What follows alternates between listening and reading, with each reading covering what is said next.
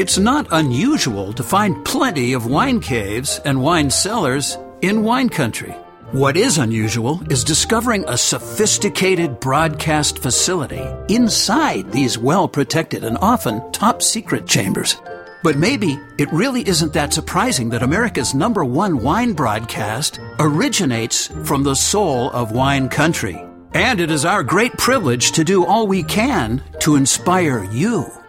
If you drink wine simply because, well, it's a drink, we've got our work cut out.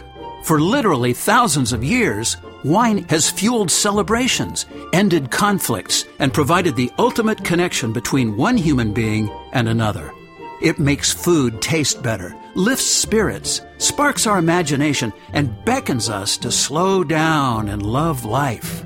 If that all sounds good to you, you're in the right place. So sit back, clear your head, put any worries you have on hold, and join us as we go in search of this week's Grape Encounter. But be warned, we speak a much different language than what you typically experience in most wine-centric environments. But you didn't come here because you're ordinary, did you? Good, because your host, David Wilson, is here to take you far, far away from the beaten path. Here's David. All right, I am very excited about this because it's just my third field trip since COVID, and I have promised myself that I'm going to get out and do live interviews. Well, there was one we had to put off, and it was not because of COVID. It was because of this nasty second round of fires. And now we get to do it, and I am with one of the most heralded chefs on the planet, but he's way more than a chef. He's somebody that I totally admire, and I have a really funny story about COVID and this chef. You've seen him on NBC's Today Show, Bravo's Top Chef, The Rachel Ray Show. He's Charlie Palmer. And Charlie, welcome to Grape Encounters. Well, great to be here with you. Yeah. Well, thanks for coming and visiting. I'm actually in your office right now, and I get to eat at your restaurant here in Healdsburg later. But I want to tell you a funny story because the last meal that I had, sit-down dinner that I had, was in your restaurant at the Archer Hotel in downtown Napa. Which, by the way, gang, if you want to stay at an amazing hotel, that is the bomb here. I can't think of another hotel that is more beautiful than that. Yeah, I think the Archer, the LodgeWorks crew did a great job with that hotel. You know, and of course, being right smack in downtown Napa, I think it's pretty spectacular, right near the river, you know, near Copiah, which is one of my other home bases there, you know, for the CIA now. And, you know, I guess probably Hotel Healdsburg and H2 and our three hotels here in Healdsburg rival the Archer, but, you know, all in the same category. Spectacular places to be. Well, one of the things that I kind of had forgotten is just how far Healdsburg is from Napa, though. You know, you kind of think, oh, just a hop, skip, and a jump, but, you know, you got to plan on an hour, right? Yeah. You got to want to come to Healdsburg. That's the thing. Yeah. And everybody wants to come up here because it's so beautiful. Yeah, well, I always tell people, like, the difference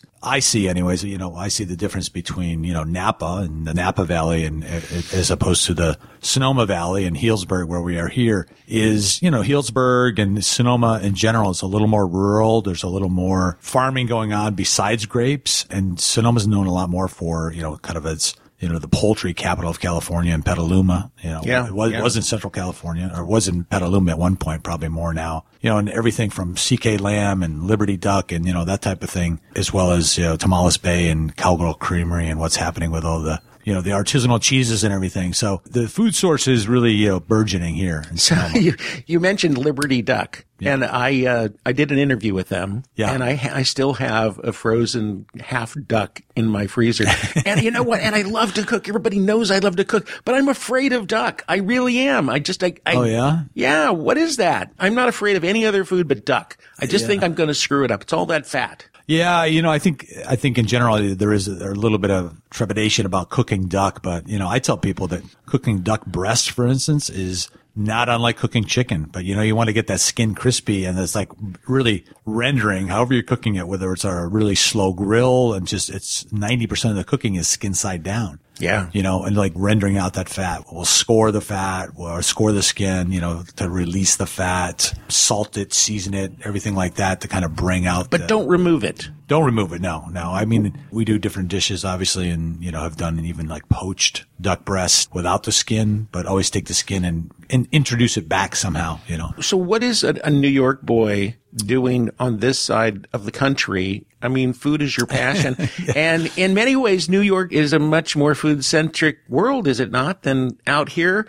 At least when you came out here, how long have you been on the West Coast? Yeah, you know, we moved our family out to Healdsburg 17 years ago now. Why? You know, just because everybody thought like it's because we wanted to be out of a city and raise our four sons outside, which was kind of was part of it. But, you know, I think a bigger part of it is I wanted to live somewhere else. And I had the good fortune to be able to live pretty much anywhere. Yeah. And travel, you know, I truly am a bi-coastal person. So, you know, I'm back and forth to New York before this whole COVID thing, you know, literally every other week. You know, I love New York City. I love the spontaneity and what happens in New York. And, you know, all the restaurant scene obviously is amazing in New York and food, and it's an international city like no other. But I also love, you know, the idea of farming and what, you know, some people don't know. I grew up in a small town. Very small town, 250 people in upstate New York. And it was really a farm town, dairy farming. How far upstate? Right near Colgate University. So probably about 4.5, 5 hours from New York City. How far would that be from the Finger Lakes then?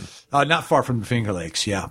45 So were you a fan of those wines up there? They're such interesting wines, but they're so different than what we have here. Yeah, I certainly am a fan of them. And I love the fact that, you know, there is growing happening in New York. But I can honestly say that, you know, the quality of wines and what's being, you know, made here in California, obviously is second to none, you know, on a world scale. Not that the Finger Lake wines aren't great, but, you know, nobody's producing the type of wines like Pinot Noir, for instance, there. It's just impossible to grow something and get it ripe enough. You alluded to something that I say very reluctantly, not because I don't believe it, but because people write me and they say, Wilson, why are you always talking about California wine, or at least so much emphasis on California wine?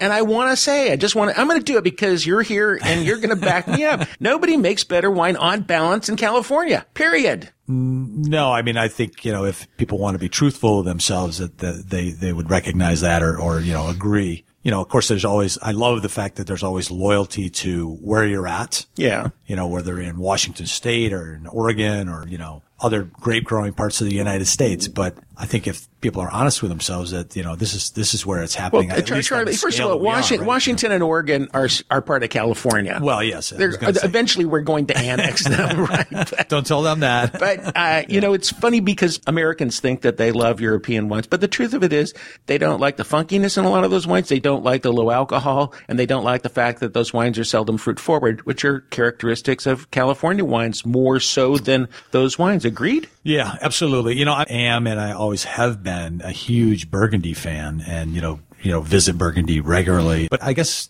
because of the way I grew up and the way I, you know, entered the business, the food business, I never look at that comparison that Burgundian wines need to be compared to California Pinot, you know, Russian River Pinot Noir, for instance. No, exactly. They're two different wines, and they're two different approaches in a lot of ways. You know, of course you can always compare things, but, you know, to me, it's not that. You know, when I'm drinking red Burgundy or white Burgundy, you know, I don't compare it to what we do. I truly do love those wines. I'm only saying for the American palate, the truth of the matter is that Americans, you like American wines more than you like European wines. Yeah. And if you're really a wine aficionado and an enthusiast of wine, you will enjoy those wines probably just as much, and you'll find a lot of things to love there. But if we were just doing a random survey, more Americans would migrate to American wines in a blind tasting. Yeah, I think so, absolutely. But also, I do think some of it's generational. You know, I have a lot of elder statesmen friends that are huge French wine advocates. And not that they don't drink California wine, because they certainly do, and they certainly enjoy those too. But I think, you know, the way they, you know, entered into the wine world and, you know, developed the palate was because they were drinking great Burgundies and Bordeaux's and things like that you saw in cities like New York, for instance, you know. You know, it wasn't that long ago when I was the chef at the River Cafe 30-some years ago. You know, that was really the time when American California wines specifically started to really become like, wow. We're going to take a quick break. So incredibly delighted to be talking to Charlie Palmer. You know, I told you I started by saying the last sit-down dinner that I had. Charlie Palmer steak. Right. And now, are you ready for this? The first sit-down dinner since COVID is going to be right here at the Dry Creek Kitchen. There you go. By the way, that's all accidental. That's totally accidental, but it just occurred to me when I was driving up here. I go, holy smoke, the last time I sat down to dinner was at Charlie Palmer's. That's great. All right, we'll be back with Charlie Palmer in just a second. We're going to talk about probably the strangest wine storage, I don't even know what to call it, structure. We'll call it a structure, and lots more in just a moment with more Grape Encounters. Many wine enthusiasts describe wine as a kind of time machine that can transport you to the place and time it was created without leaving home. Whether you're sipping a Sangiovese from Italy or a German Riesling, tasting is traveling. That being said, Total Wine & More is like the world's biggest airport. With more than 8,000 wines from every corner of the world in their stores, you can be incredibly adventurous and savor every journey. Plus, you can do all of your shopping online at TotalWine.com and pick up your order at your local store or curbside for the ultimate in safe shopping. There's always more in store at Total Wine and More.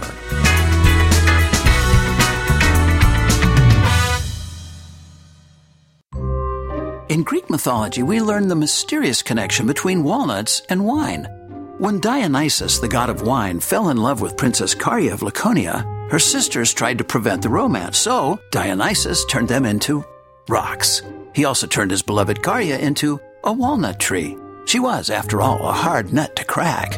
At mmorganics.com in Paso Robles, California, Walnuts and Wine is the ultimate love story. You'll flip over their 100% organic port-style dessert wines and organic heirloom walnut products, including sprouted snacking walnuts in 5 awesome flavors, irresistible raw organic walnut butter, free trade chocolate-covered walnuts, and for bakers, MM Organics produces 100% gluten-free walnut flour, estate walnut oil, and of course, their crazy delicious raw walnuts. Get all their products online at mmorganics.com. That's mmorganics.com. Summer is here, invigorating our state of mind and sparking desires for things that complement our playful mood. Yep, our barbecues are already working overtime, cranking out slabs of baby backs that pair perfectly with light, crisp summer sippers. And if you need a little inspiration, check out the summer wine list that no one can resist. It's Total Wine & More's Top 12 Summer Wines, featuring a truly eclectic cross-section of wines, all under $20 and many under $10. Plus, Total Wine & More is offering summer wine bundles that save you up to $24 on a variety pack of wine. And now that we've all gotten into curbside buying, you can order online at TotalWine.com and pick up your order in the store or just outside for a contactless experience. The best lineup of super low-priced summer wines is just a click away at TotalWine.com.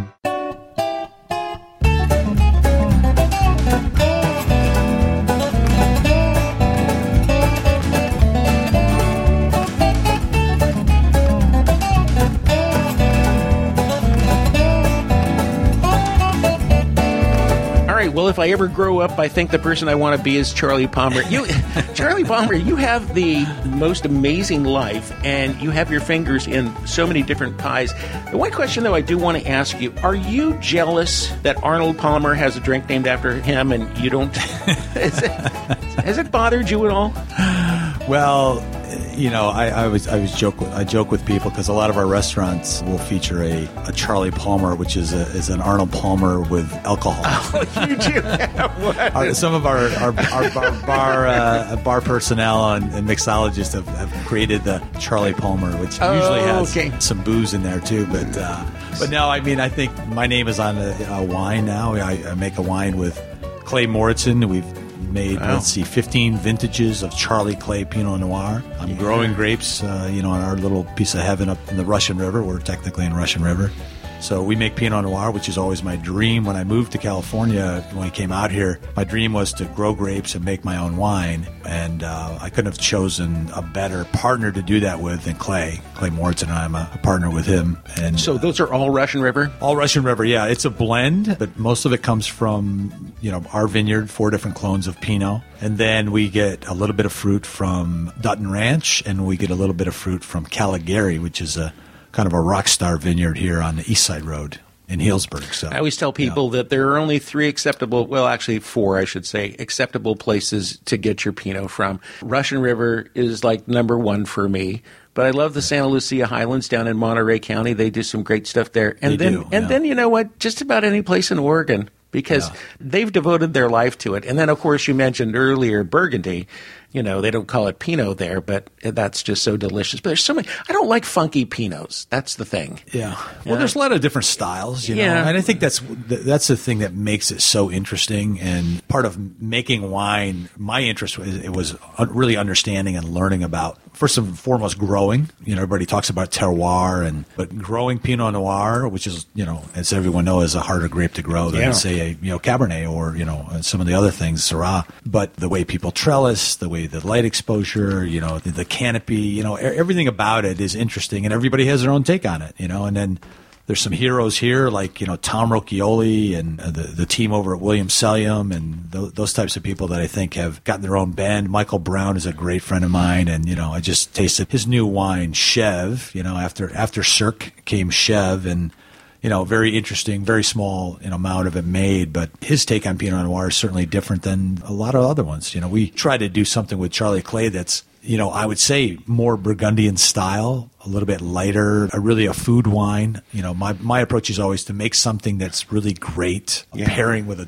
a bunch of different types of food. What was your first introduction to wine? You know, I was first introduced to wine when I was a young cook, and I became just infatuated with wine all of my chef career. And, you know, when I became, you know, an executive chef, when I opened my first restaurant, I probably had a larger interest in the wine and the wine program than maybe most chefs, you know, always involved in tastings, always involved in, you know, what our list was going to be about. And that's how my love of Burgundy kind of blossomed. That I always felt that the style of cooking I was trying to create and do was most suitable to Pinot and Chardonnay and white Burgundies and stuff like that. So let's back up then. Yep. You became interested in wine when you were a young chef. Yeah. Why did you become a chef? Where did that come from? I became a chef because I was hungry, you know. What? Okay.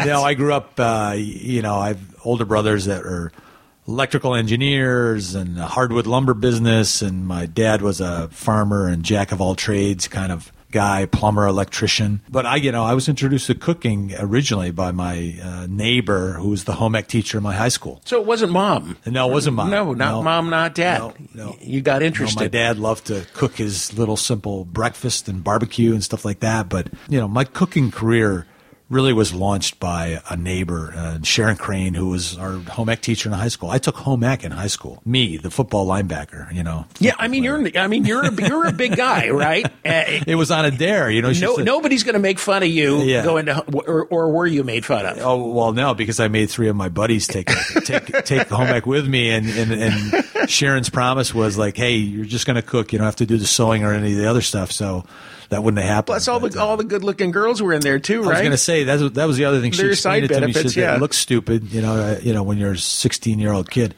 looks stupid. It's you and 26 girls. You know, how bad can it be? You know." All right. So let's talk about your cooking for a second, because you've been described as somebody who creates rambunctious flavors, and I love that term. And I want to just ask about food and wine pairing in today's age, where we have gone way off the deep end in terms of flavors. I mean, food has gotten really complicated. And there are people like one of the most renowned psalms on the planet, Tim Hanai, who says that pairing is BS.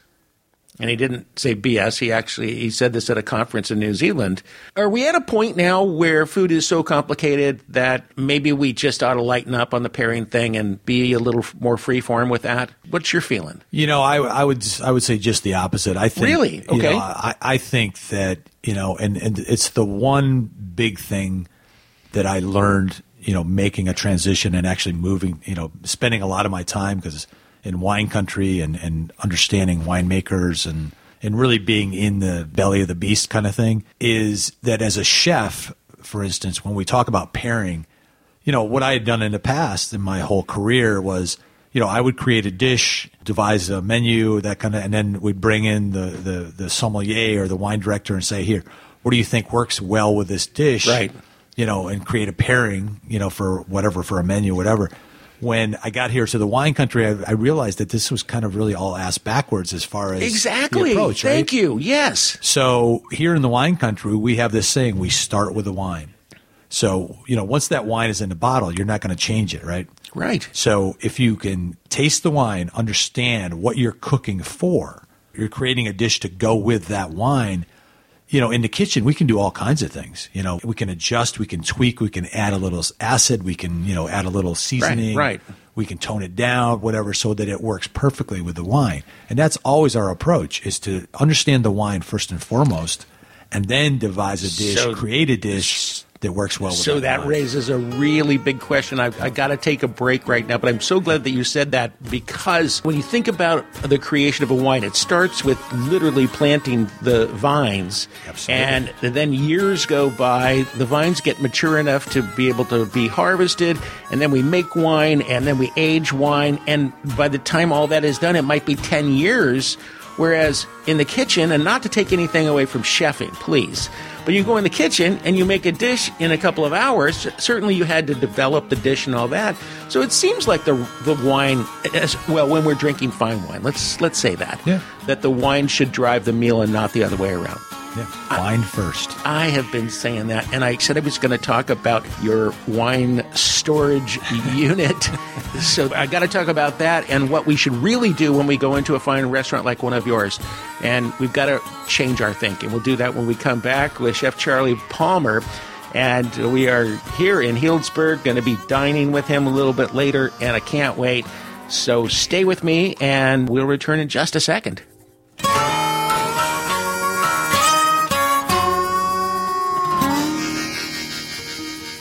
We like to talk about wine. Did you know that there's a lot more going on in the world of grape encounters than what you hear each week on the radio show? If your answer is no, it means that you're not as plugged into our wild, wacky, and wonderful world of wine. But we can fix that right now. I really want to share a lot more with you than what we're able to do during the weekly show. Like wine recommendations, interesting ways you can play with your wine, information about upcoming wine happenings, and even recipes I've developed just for you. There are two things you can do to get plugged in. First, join the Grape Encounters Radio group page on Facebook. Make sure it's the group page. Or you can sign up for our mailing list at grapeencounters.com. In coming weeks, I'll be doing giveaways, offering free online parties exclusively for you, and a lot more. Please don't miss out. Connect with me on Facebook or at grapeencounters.com. Words can be very confusing. When you're crazy, people say that you're nuts. But what if you're crazy about nuts? Well, that doesn't mean that you should be sent to the funny farm. It means that you should be sent to the farm of MM Organics, the producers of organic heirloom walnuts and walnut products that are so incomparably unique and delicious, other nuts will be reduced to wallflowers. Whoops, there we go with those crazy meanings of words again. After all, if being a wallflower means disappearing into the background, then why does being a walnut from MM Organics mean standing out from the rest? Confused? Well, you won't be when you discover the glorious deliciousness of walnut halves, baking pieces, fair trade chocolate-covered walnuts, and other scrumptious walnut products from MM Organics. Learn more and order yours at mmorganics.com, where you'll also find our utterly irresistible two-horse Portuguese dessert wine that everyone goes nuts for. Get crazy at mmorganics.com. We're back with more Grape Encounters. Hey, please do us an enormous favor and like us on Facebook. It's the very best way to learn about other opportunities that we may not share on the broadcast. Also, join our mailing list on grapeencounters.com. Listeners on our contact list receive some exclusive opportunities. Become an insider. Enough said. Here's your wine captain, David Wilson. So I alluded to this earlier, and then I didn't get to it in the last segment, but it was probably about, I'm going to say 4 years ago, that I was at an event with Sunset Magazine, and I got a chance to interview a food and beverage person from the Mandalay Bay Hotel. Well, there is an amazing, it's the most amazing restaurant in the hotel. Who are we kidding?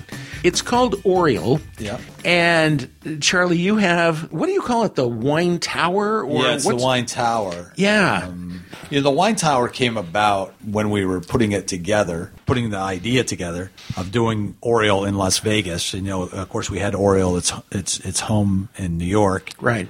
And by great good fortune, one of the key figures at Mandalay Bay at that time had this incredible collection of wine.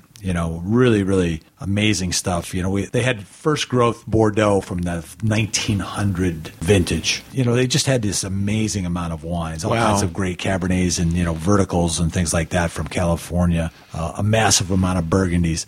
So we said, look, as opposed to what we had all been, thinking about in the past with this dark cellar, very mysterious kind of thing, we wanted to create something that really put the wine forward, that was right in your face. And in being Las Vegas, we said, let's with Adam Tahani, who designed the restaurant, and a bunch of engineers, we said, how can this become a one-of-a-kind presentation for this wine? And it became a 10,000-bottle, four-story, 46-feet-high wine tower that's accessed on all four sides by what we created, which was wine angels. And these wine angels all had acrobatic backgrounds, some with Cirque du Soleil. I was going to ask you, how come Cirque du Soleil has not come into that restaurant and just turned that whole thing into a show? Well, they kind of have without knowing it. Okay, all right. And so the wine angels access, from ground to top, in 10 seconds on either side. Every bin is numbered. It's very efficient. They wear a little earpiece, and the sommeliers or wine director on the floor actually has, communication with them. So if someone orders a bottle, they just recite the bin number, 2202. They know it's side 2, bin 22. They fly up in the tower on these cables. So what? How is it like a motorized pulley system? It is. It's a very simple motorized pulley system, and it's a wireless remote that they have in their hand, so they can go up and down. Like I say, in 10 seconds. It holds 10,000 bottles. The tower itself, our collection there at Mandalay Bay or at Oriole, is well over 46,000 bottles in the entire selection. I don't know what we have at this point, but over 3,000 selections on the list. Famous for the most Grüner Veltliner in the world. No way, right? So things like that. But talk about, by the way, a varietal that people should be drinking more of, and growers should be planting more of. That's one of the greatest wines on the planet. Well, it's been heralded as the greatest white wine in the world. I don't know if I'd go that far, but it's a great food wine. It's a really good, amazing food wine, and a lot of different foods, especially spicy foods or things like when you think about, Asian influence and things like that. Yeah. Grüner, I think, is the perfect pairing in a lot of ways, Now, by the way, I think that I can help you improve business just a bit. Good. How can we do that? I dress up like Bacchus, okay? And then on Saturday nights, I take the place of a wine angel. You're going to need to... No, don't laugh. You're going to have to reinforce the cables a little bit. That's nothing, right? Nothing. Hey, I've been in the tower, so I've been a wine angel. It's not easy either. People look at it, just go up and down, but to be in this acrobatic harness, which is not comfortable, by the way, and going 40 feet in the air, you look down, it's pretty scary, Well, Cirque du Soleil has a college in Montreal.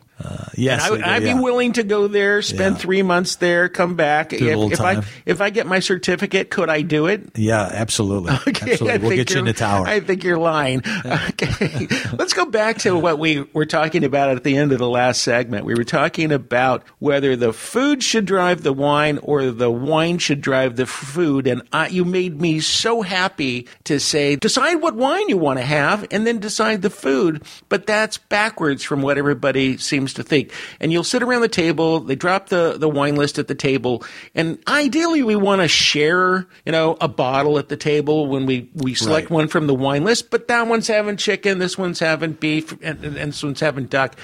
And it just seems to me that we ought to do exactly what you're saying. So what kind of wine would we like to drink? And let's find some food to pair with it. How does that work in your restaurants? Well, just this way, like I was mentioning that, especially here in the wine country, I would say 9 times out of 10, people are really focusing on, hey, this is what I'm drinking, and now I'm going to order food accordingly. And especially when I'm doing any kind of you know, pairing dinner, any kind of dinner where we're setting a menu or creating a menu, it always starts with the wines, you know, because, you know, that's one thing that I think I've embraced and our whole team has embraced is we're in the wine country. Our part of our duty is to show the wines of Sonoma County, for instance, in Dry Creek Kitchen in their very best light. Yes. And a lot of that has to do with, you know, how they're presented and how they're paired. Right. Dry Creek Kitchen is, for those that don't know, Dry Creek Kitchen's list is 100% Sonoma. It cannot be on the list unless it's grown in Sonoma County. That's my dedication to very geographically where we are here in Sonoma. It's my salute to the great, you know, makers. I think that's wonderful. Yeah. I think that's absolutely wonderful. And we have the most comprehensive list. You know, here, you know, 700 different wines, every varietal grown in the county, as far as my knowledge tells me, and, you know, and shows them the best light. You know, the nice thing is that you get to make up the rules because you have the credentials.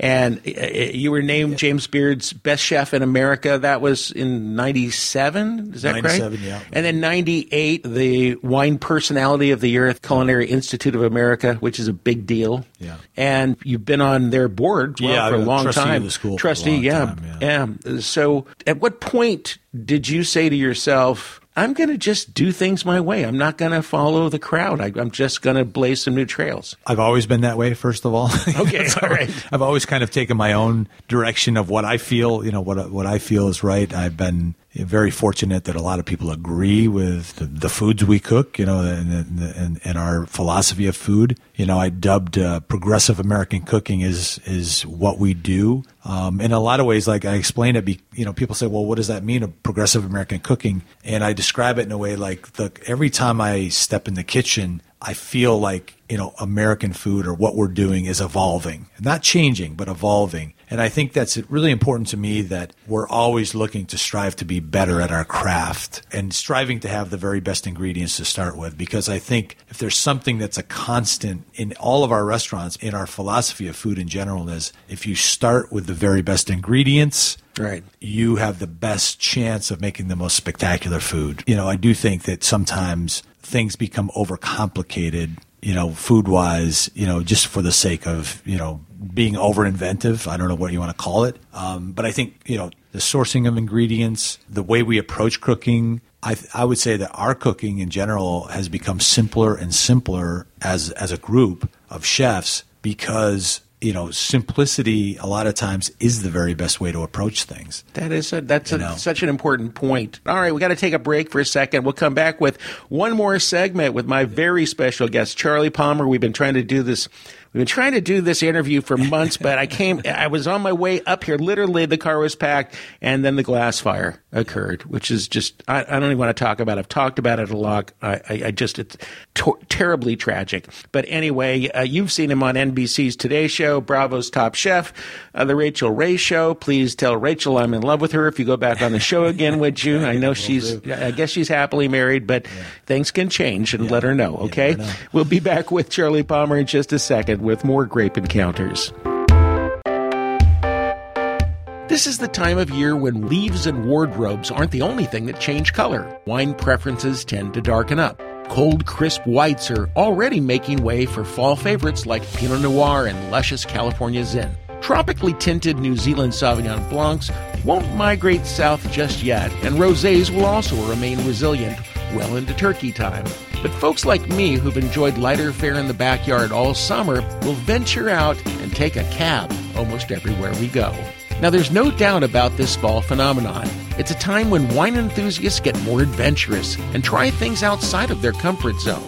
And if your comfort zone could use a little reimagination, let the experts at Total Wine & More show you just how much adventure there is to discover among their inventory of 8,000 or more wines in every store. You can still enjoy their legendary customer experience in-store or make an evening of exploring the world of wine from the comfort of your cozy couch. Load up your shopping cart, stop by the store, and Total Wine will rush your order to curbside. Once you immerse yourself into an online Total Wine discovery mission, you'll quickly fall in love with the incomparable wines you can access so easily and affordably. See what I mean at TotalWine.com.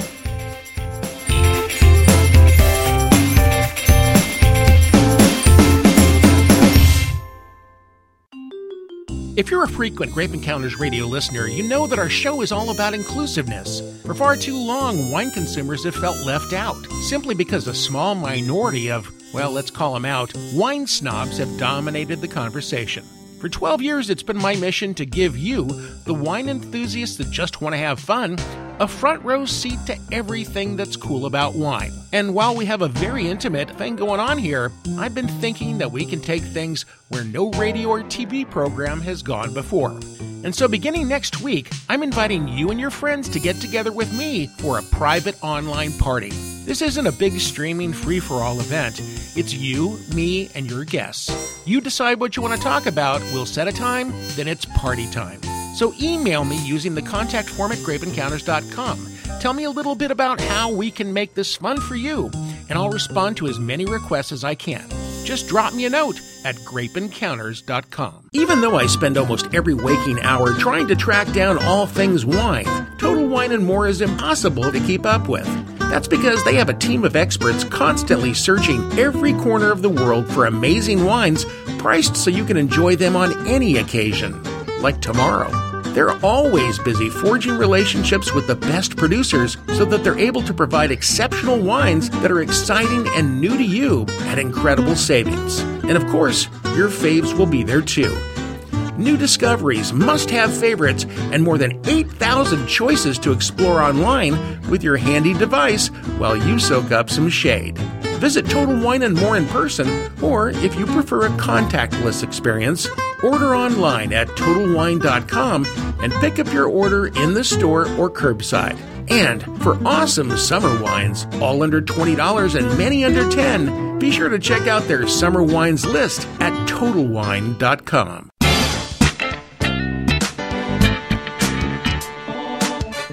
All right, back with Grape Encounters Radio. Charlie Palmer is my guest. Gosh, I don't know how you could have greater credentials than he has. I mean, think about it. Being named the best chef in America, was that a surprise? Yeah, of course. It's always very humbling to be, put in that kind of realm and, with the people that are there. The most humbling thing to me is to be amongst those names and those people and those other chefs that have really created and dedicated their entire lives to food like me. So, now, are you a temperamental chef? Because I've known a lot of chefs in my life. Some of them will throw knives in the kitchen and stuff like that.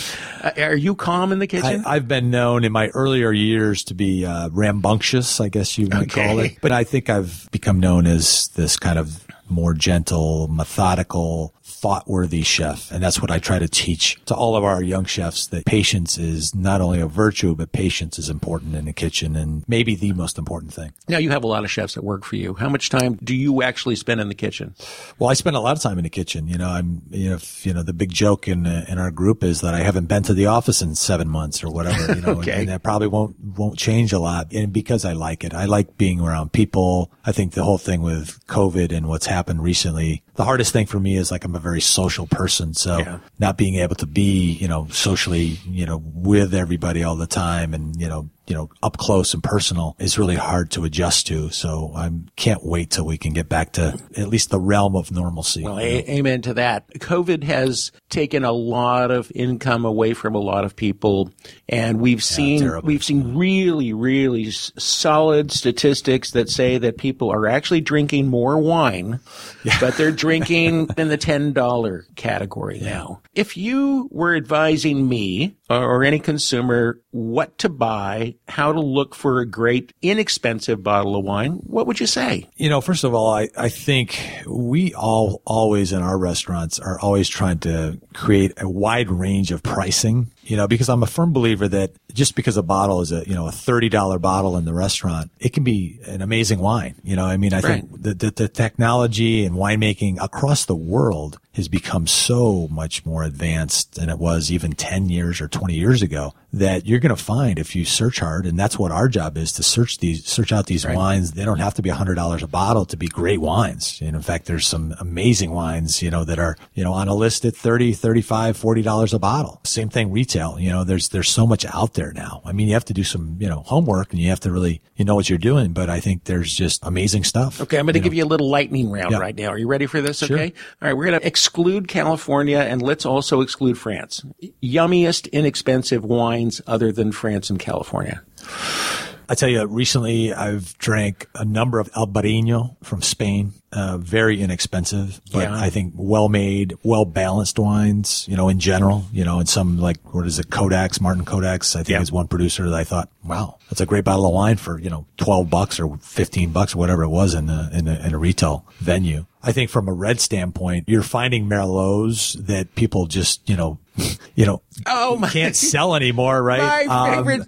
I love great. Merlot. There's some great wines, some great Merlot that, you know, you can find great value with because, you know, people have poo-pooed it, you know, and Pinot kind of took over there. It's coming back, though. Yeah, it is coming back. The funny part of it is that if you like Pinot, you wouldn't like Merlot to begin with. They're completely different wines. And, you know, there's no reason to even compare them. Stop taking your cues from movies, folks. And Merlot, this is the golden age of Merlot right now. All the crappy Merlot was taken out and all the good stuff. It's all good stuff and it's cheap right now. People, you know, the producers of Merlot right now, you know, are making some great wines like a Raffinelli, you know, that doesn't make much Merlot. You know, they're known for Cab or Zinfandel and Cab here in Dry Creek Valley, but they make a little bit of Merlot, but you can't get your hands on it. You know, it's an amazing wine and it's, you know, it's less expensive than the Cabs. Okay. Give me three varietals that people aren't drinking very much of and that they should drink more of.